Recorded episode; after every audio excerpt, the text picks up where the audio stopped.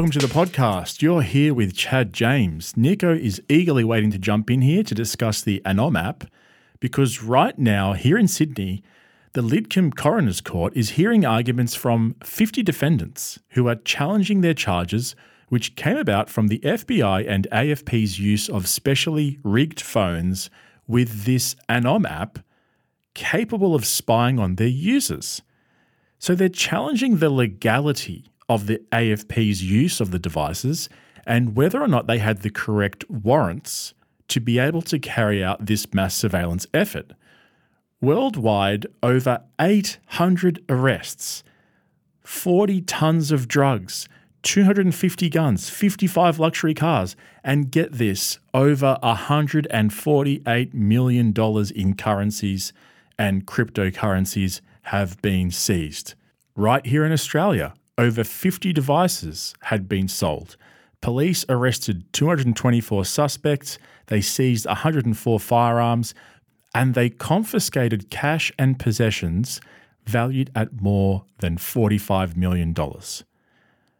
Nico and I, we're going to take you through the background, where the app came from, how the FBI flipped the original maker of the app to cooperate with them, and use it to catch criminals, like I'm saying, around the world. But here's the thing, ladies and gents that type of surveillance is illegal in the United States. It's unconstitutional. So that's where we come in here in Australia, the Australian Federal Police. But how and why? Let's jump on with Nico and get to the bottom of this.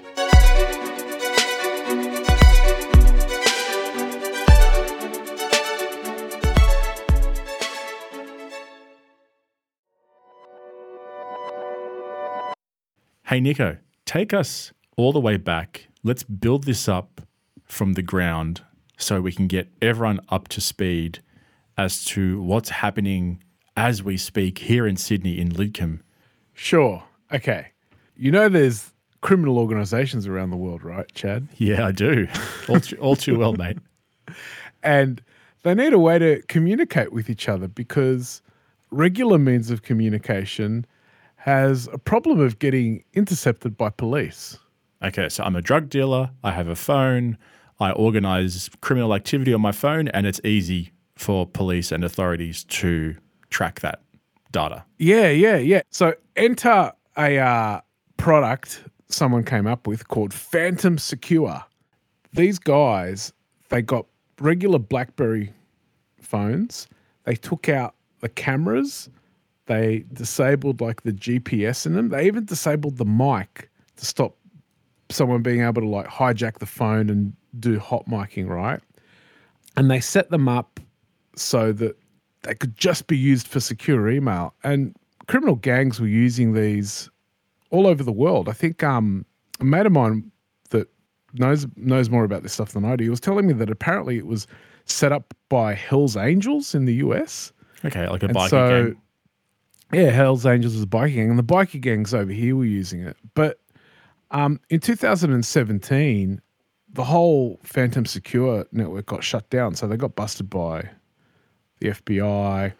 All right. their servers got shut down. So there's a gap in the market at this point. We're talking 2018, beginning of 2018. Yeah, 2018. There was also another. There was also another, I guess, competing product at the time called EncroChat, which was doing a, a similar thing. Okay. And that and that was in Europe and that was that started off as legitimate, but apparently, um, is it Europol? They hacked it and backdoored the the server, and then they got a dump of all of those messages as well. So that that whole product went right. 2018, there's a gap in the market. Uh, I think the FBI arrested a guy. I am not sure whether it was the EncroChat guy, but it was one of these guys that was involved in like creating these like secure message apps for crime gangs, right? He did a deal with them. He flipped. Uh, they flipped him. They flipped him. Yeah. Wow. Okay. He had a product that he'd been working on, which he called Anom with a zero. Right. So is this guy like some mad, like techie scientist type, or is he like a drug know. dealer? Bit of both. Right. Yes. Okay. So he's a tech nerd like you, but he's aligned with criminal gangs and drug dealers and whatnot in the United States. Yeah. And so that's that's the one part of the story that we kind of know about, right? Yeah. That he had this product. And then the second part of the story is that I don't know, this this sounds like a joke, but apparently there was an FBI agent, an AFP agent, and a Europol agent at some conference having a beer at the bar after a conference. What's the punchline? The punchline is that they came up with this whole Ironside scheme. That's the punchline. Right. So there's a couple of schemes that came out of that meeting. Number one was Operation Trojan Shield in the United States. That's what they called it. And in Australia, the AFP, we called it Operation Ironside. And also in Europe, they called it Green Light. So we have these really sexy names Operation Trojan Shield, Operation Ironside, and the best the Europeans could come up with was Green Light. Yeah. Anyway, that, that was what I took from that. Was that the Swedes that, that came up with green The light? The Swedes did well out of this. Yeah, they made quite a few arrests out of this. Yeah, I don't know. Anyway, sorry, continue. Three three cops in a bar. They they cook up this scheme that hey, what if we take this Anom app and we distribute it just like all these other secure phones have been distributed for messaging, but we backdoor them. okay, So- stop. What does backdoor mean? and don't give me a sexual explanation. I wasn't going to. Okay, so so backdoor means that you know what? It's like the voting machines, Chad. It's like Oh, no. all it all it means is that you have a piece of software and it has an on label function, right? You buy it, you buy it and it says it does X. But secretly there's like a little surprise in the code and it's doing something else which you weren't told about. And the thing with the thing with software is you can't you can't really know because once software is compiled and running on a phone, even if you look at the code, it's difficult to find out what it does, especially for an everyday user. But even even forensically, forensically, it's um, not not that easy to figure out what it's doing. So backdoor means that it's got some kind of secret code that's doing something that you don't know about. So what these cops decided to do was backdoor this messaging app and every time you send a message to someone with this secure phone, it takes a copy of that message. It probably sticks some extra metadata on it, like your location, probably device name, and it sends it off to another server. Okay, where was this other server? In fact, there were two other servers. And guess where they were, ladies and gentlemen? Oh, they're in, they're Yeah, in Sydney. yeah. I'm pretty sure they were being hosted at uh, AWS, Amazon Web Services and- in Sydney. Yeah, right here in Sydney. Yeah. Why were they in Sydney if this was an FBI operation? I'm not sure. The the kind of rumors are that it was in Sydney because of our surveillance laws. So if you remember that uh, Dutton had these uh, Of course, Dutton's involved in this shit. Oh, Anyway, any, anything to do with dodgy surveillance or raiding in the last 10 years, you know Peter Dutton was involved. Anyway, continue, sir. apparently we have a jurisdiction that's much friendlier to doing this kind of surveillance than the US because in the US you have uh, you know rights against unreasonable search and seizure uh, you know you can't surveil your citizens outright where Jeez, you're being so polite with this. Basically, basically, let me put it to the listeners in a Okay. different way in layman's All right. terms. Australia is the United States little bitch. If the United States authorities want to get something done, but it's illegal in the United States, they just export it to one of their allies. They get their allies to do the dirty work, and then the allies share the data back into the, to the United States. Look at Pine Gap in the middle of Australia. One of the reasons why Pine Gap is in the middle of Australia, apart from the you know geopolitical significance of being in the Asia Pacific, on the middle of a massive continent like Australia, is that we can share data with the United States and they can bypass their own laws by getting us to do that for them. So, for example, Yeah, the United States look- isn't allowed to spy on its own citizens. So they get their allies to do it, and we just share the data with them. And the technicality is, well, we're just doing data sharing with this Five Eyes, you know, organization, but the US authorities didn't technically surveil their own citizens. And then from a national security perspective, the United States doesn't classify that as espionage by a foreign Yeah, agent look, because we have from a national security look for a national security perspective yes and but i mean this wasn't being done at national security level right so we're not talking about spooks doing this stuff we're talking. Well, we about don't know that, do we? What I, I mean, uh, granted, sorry. What we're talking about here is uh, criminal syndicates, drug dealers, murder plots, bikies, all that sort of stuff. We're not talking Look- about terrorist plots.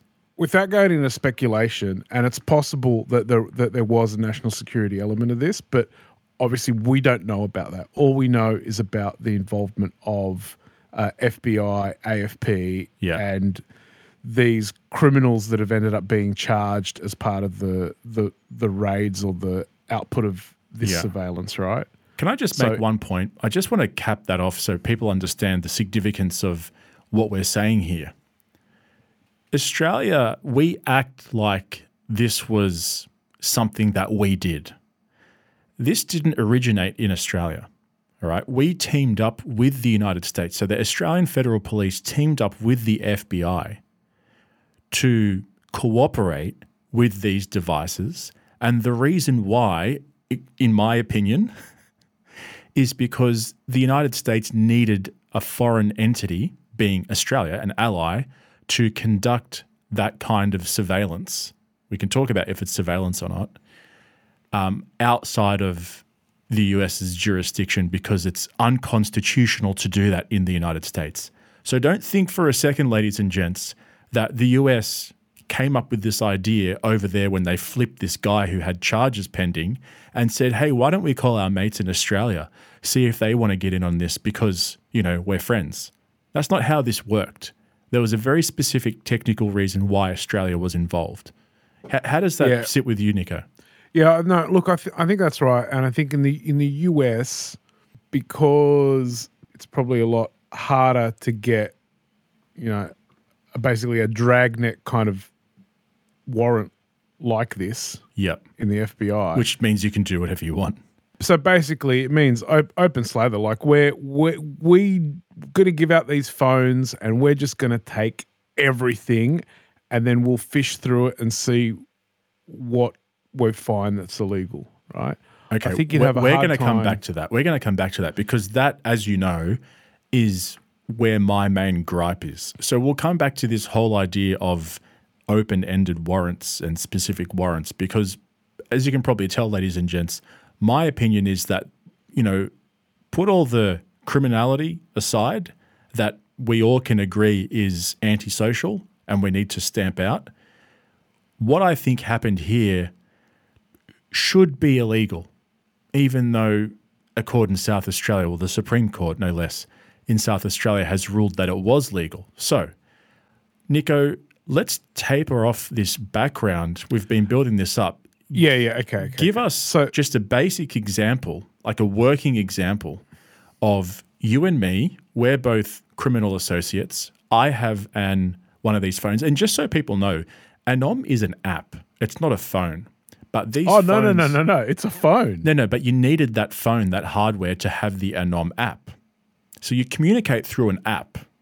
They were sold. They were sold as a package. Correct, correct. And the way to get into the app, you had to go into the calculator of the phone and put in four nines, and it would give you access to the app. So this is like full on like CIA MI6 bullshit. Oh, so that I mean, MI5, that's sorry. that's that's what you call security theater. So that's Yeah. that's that's that's purely for like the wow, look how cool and secure this is. It, uh, uh, it, it's just it's just so all the drug dealers thought that they were like spies. Like, check Yeah. this out, bro. Look, Oh, is that how it I goes? put in I put in some nines in the calculator, and look, there's a secret messaging app. Okay, so you and I, back to our working example, we're trying to set up a deal. So I say I have drugs, you say I've got cash, and I send you the coordinates. So I say, okay, let's meet up on Friday night at 11 p.m. at the docks, wherever your docks are, and we will do the exchange. That's precisely how drug dealers communicate, by the way, just in case you're wondering, ladies and gents. And what happens then? So I press send on my end in that Anom app on my little phone that doesn't have a microphone, doesn't have a camera, doesn't have location services. What happens to that message when I press send? even even the expert witnesses don't exactly know what was happening because they didn't have the AFP didn't give access to all the source code. But what they say was happening, and from other other people on the internet that have actually gotten one of these devices and done some forensic analysis on it, what they say it was doing was it was encrypting the message securely and sending it to its recipient. So encrypting means scrambling the Yeah, numbers yeah, and yeah. letters in the text message. Yeah, into into a way that only the recipient can decrypt them. So if someone Right. was watching in a text sense, all they would see was scrambled numbers and letters. So if you're if you're watching, if you can look over the wire or over a network at what that message has in it, it's impossible to read the message. because it's encrypted, it's meaningless unless you have that decoding ability. So there's some strong uh, mathematics behind how a lot of the encryption works. And it basically means that, yeah, the only person that can read the message is the intended recipient. Okay, so you receive that message. Is that the next step after I send it? Yeah, Okay, eventually. Uh, all right, and that's fine. Everyone goes home Yeah. and no so one's it's listening in, right? Sure, and it's it's how a lot of these uh, messaging apps like WhatsApp and Signal work, where they say they they they call it like secure end to end messaging. End to end encryption. I've heard about that. yeah, So then Yeah. explain to us what's the difference with this Anom app and what were the police doing? How did they right. get into that process of me pressing send and only you being able to see that message? Okay, all right. Can can, can we take some step steps back? After the cops had set this up, right, and they'd kind of done a proof of concept to go, okay, well, we can, you know, send the message, and at the time that the message is sent to the recipient, we also re-encrypt that message and send it to a server in Sydney Right. with some extra data about the phone, Okay. uh, maybe GPS location, Okay. What some other kind, maybe, maybe like what Wi-Fi network it's connected to. So can I explain that in the way that I understand it? Because I think Yeah. you have sort of an expert level understanding, whereas I'm a novice. The way I think about this is to picture that server that Nico's talking about as a third phone.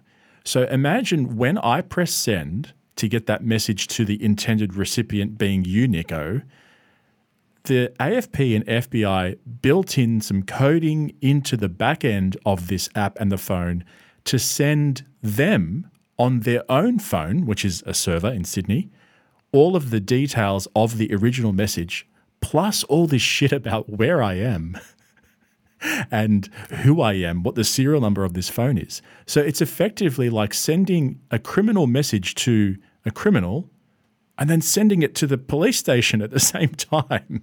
Yeah, and I think the uh, the analogy or the way they were ex- trying to explain this to judges was to say it's like automatically BCCing somebody in an Right, email, right? So it's like an automatic BCC to these servers, which Right. is BCC is blank carbon copy, Yeah. which is when you send an email and Yeah, I think you put in a BCC is. Yeah, yeah. It's not a CC because the recipient can't see who it was who's eavesdropping.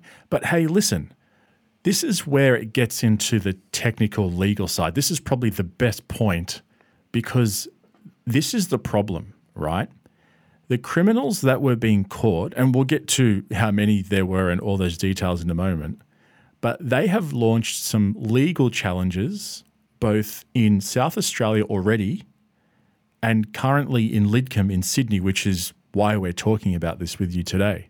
Because you see, normally police, as you've probably heard, can get a warrant for surveillance, like a surveillance warrant.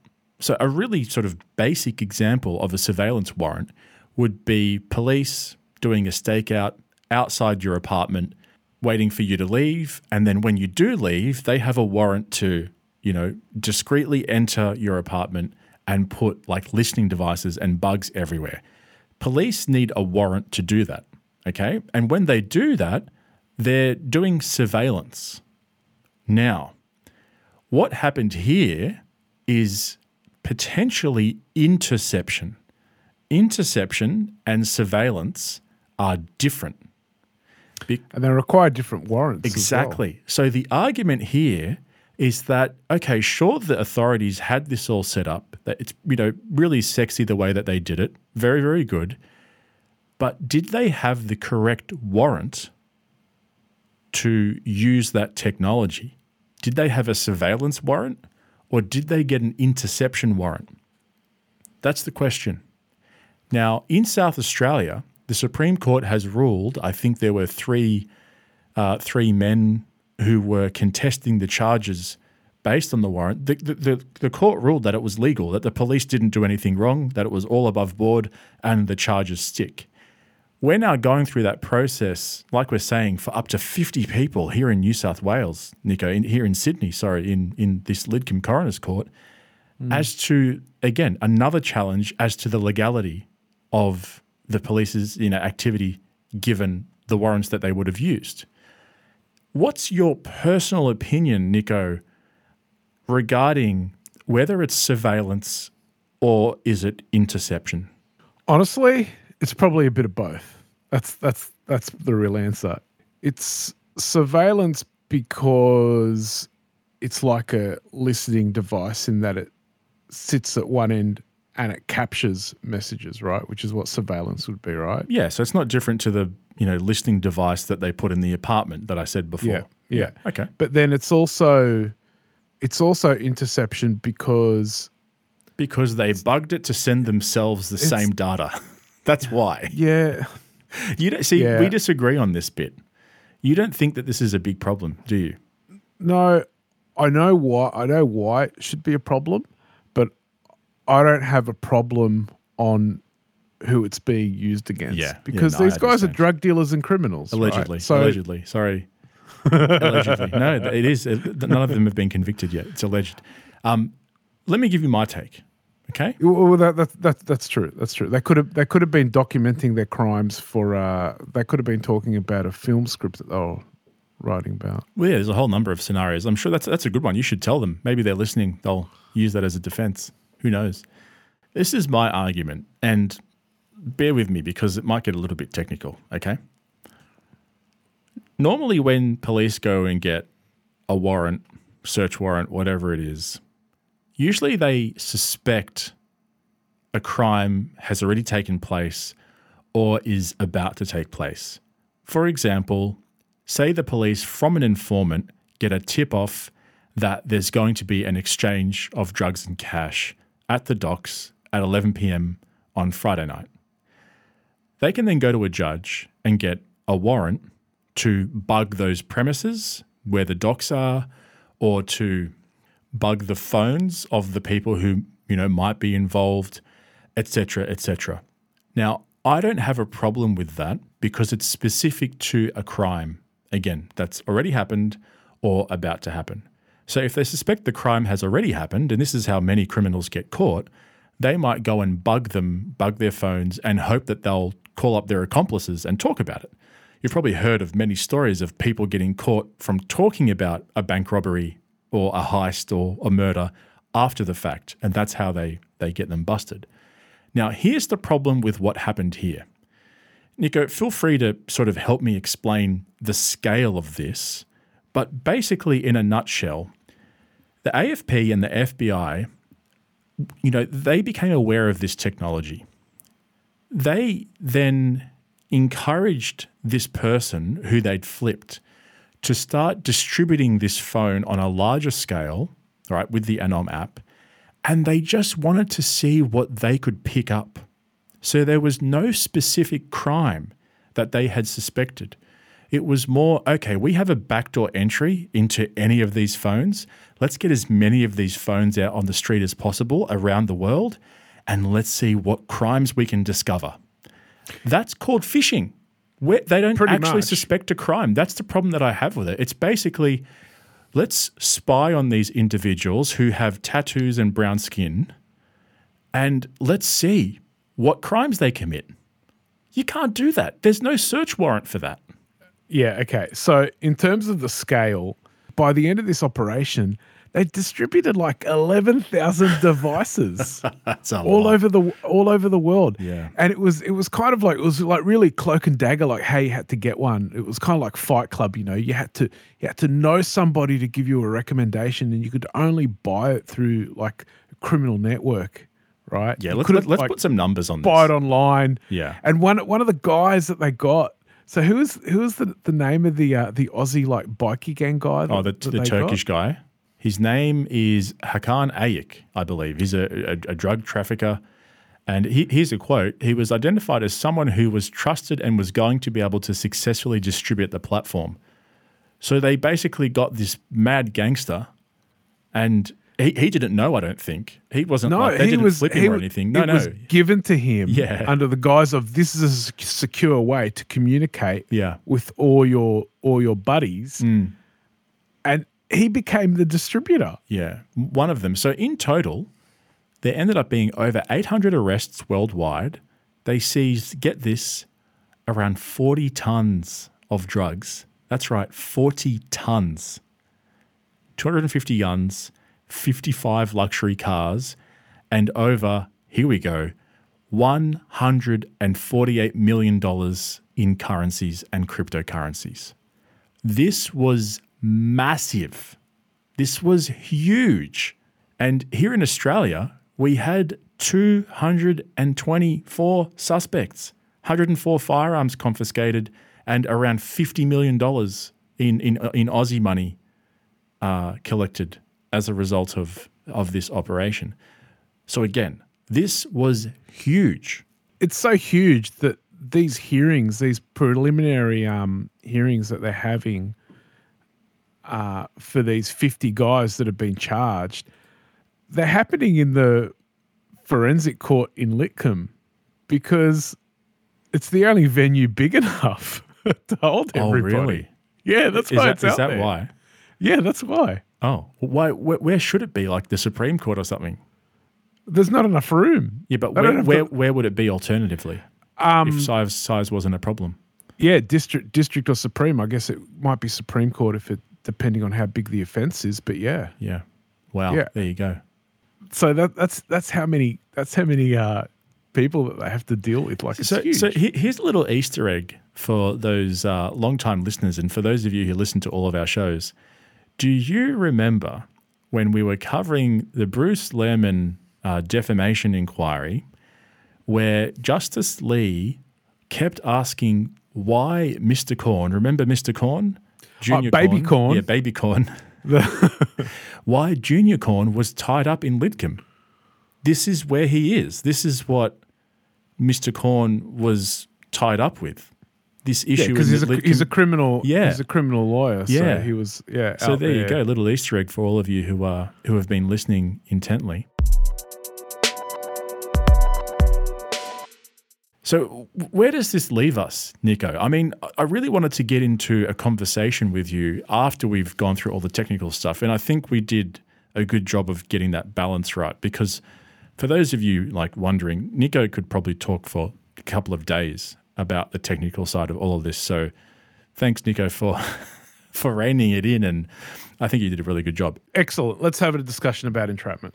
Yeah, let's talk, let's talk about entrapment. Okay, so traditionally, and this usually happens in the United States, they're very good at entrapment, particularly the FBI. You've probably heard about entrapment. You know, people try and lay claim to entrapment, particularly with regards to January 6th and also that kidnapping. That was probably the closest, like recent example uh, of what entrapment is. Which which governor was it? It was the governor of Michigan, uh, Gretchen Whitmer. There was a plot, a domestic terror plot, to kidnap her. And what we ended up finding out is, you know, a couple of the men involved in that were actually FBI agents. And that's what entrapment is it's a specific scenario, right? Where a federal authority or, or any authority, I should say, put an agent into a situation where there are potential criminals involved and they hatch a plan to incriminate those criminals. So they might go undercover into a bikie gang and they might hatch a plan to assassinate or murder someone and they give them the motivation, the impetus, sometimes even the funding and the resources to commit that criminal act. So the key for entrapment is would the crime have occurred in the absence of the interference from the authorities?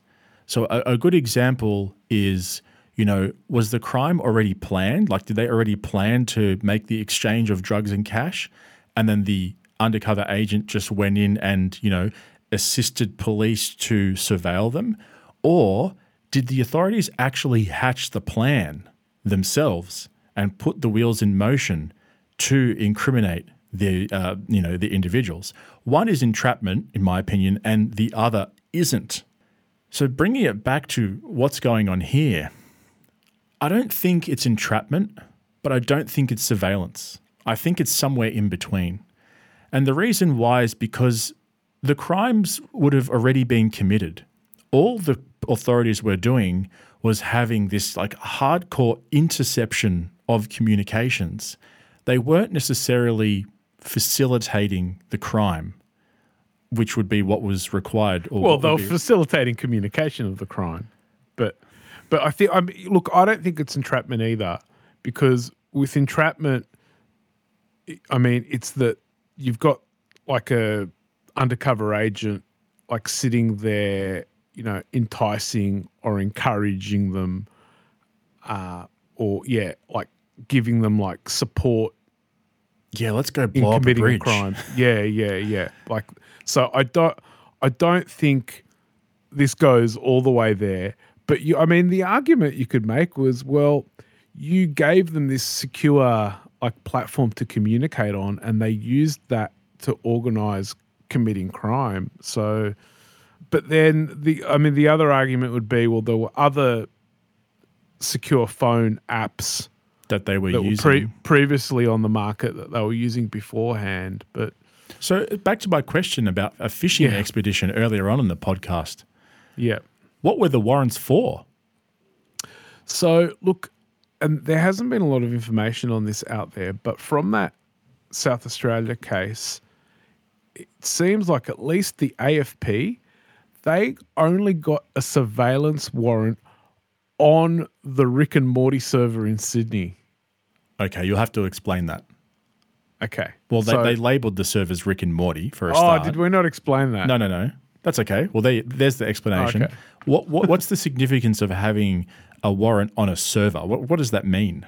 go back to how we were talking about the messages for you know the sender and the recipient and then there was a copy being made like over that was being bcc'd somewhere the message that was being bcc'd was going to the server sitting in amazon web services in sydney so there were two of them i guess one was a backup or they were splitting the load or something but the uh the uh guys that came up with this whole scheme, they called the servers Rick and Morty. So I guess that was the who, name of the who server. owned the servers?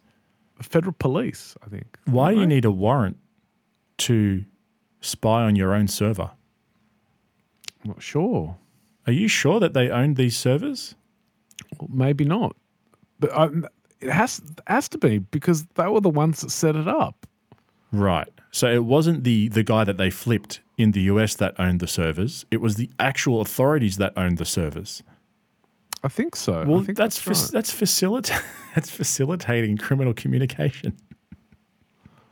well, only copies of them. Yeah. Okay. Yeah. It's so technical, look, look, right? ma- look. Maybe not. Maybe, maybe it wasn't technically owned by the Federal Police. Maybe it was done Yeah, by a third party. Well, that explains why they would need a warrant.